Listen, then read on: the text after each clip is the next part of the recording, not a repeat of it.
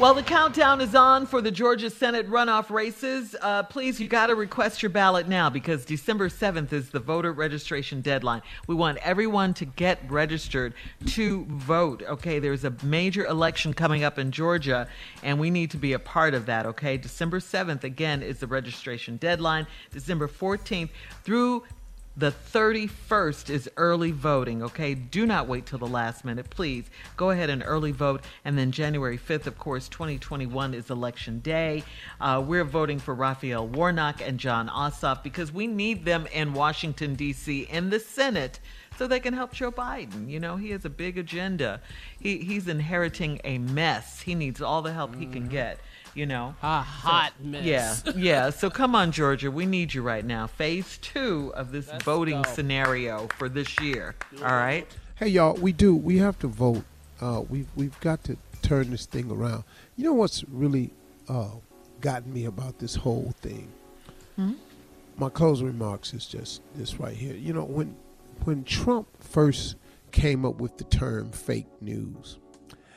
And what he did was anybody who wrote anything that was against him, counter to him, and unflattering to him, no matter what it was, no matter how factual or truthful it was, it simply got called fake news.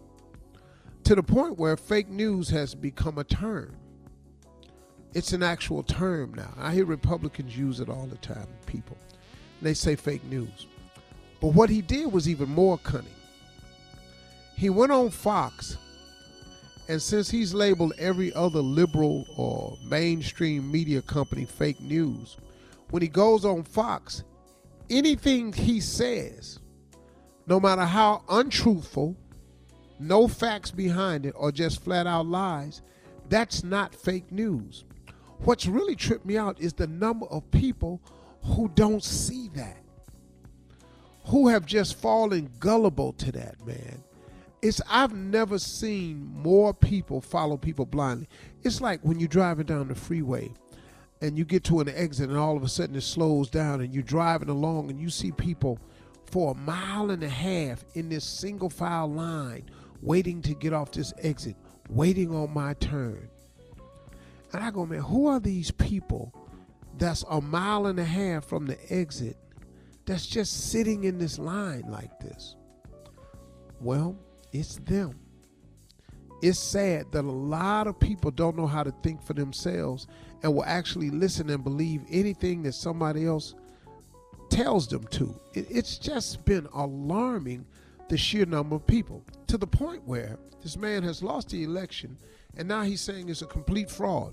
So he's willing to bring down the whole democratic system because he lost an election. Now, when Hillary lost the election by way less of a margin in these uh, battleground states, and she won the popular vote by three million, she didn't say a word. She just went on and took it. He has lost now, it's, I think it's over seven million votes he's losing the popular vote by. He's lost the electoral vote by the same count he beat Hillary Clinton by, three hundred sixty electoral votes, and he said it was a landslide.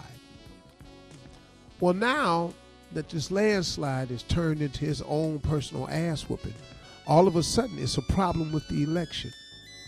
The part that's really troubling me is not him. It's the people who believe him, who go along with him.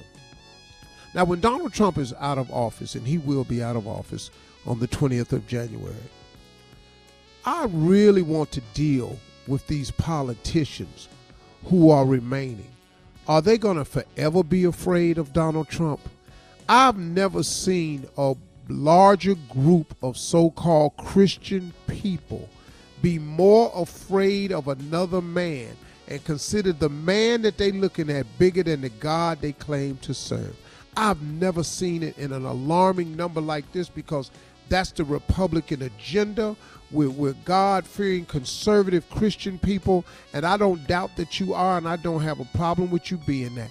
But when you follow a man more than you follow your God, when you let that man way of thinking over, override what you learned as a person about being a Christian in the first place, I'm sorry, man. I'm sorry.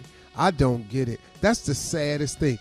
And it's tens of millions of them out there. That's the sad part of all this. And even though Joe Biden won the election, he's left with a huge mess.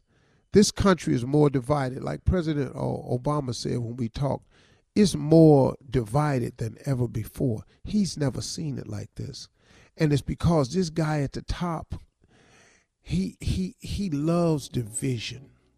He loves conflict. That's his specialty.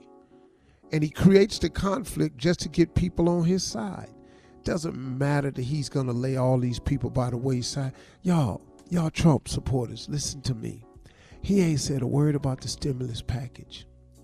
Don't y'all know y'all suffering just like Democrats? He ain't said a word about the pandemic.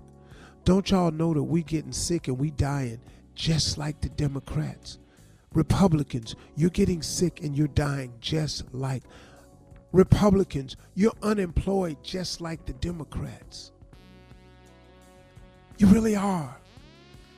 And the dude that you afraid of, that you worship more than you than you do your own faith, he don't care. He don't care, man. This is a sad thing, man. I've never seen it like this before.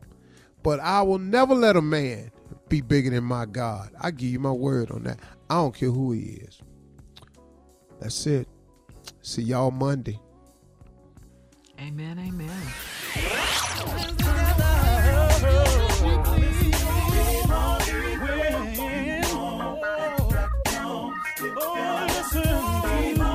For all Steve Harvey contests, no purchase necessary, void where prohibited. Participants must be legal U S residents at least eighteen years old unless otherwise stated. For complete contest rules, visit steve harvey f m dot com. You're listening to the Steve Harvey Morning Show.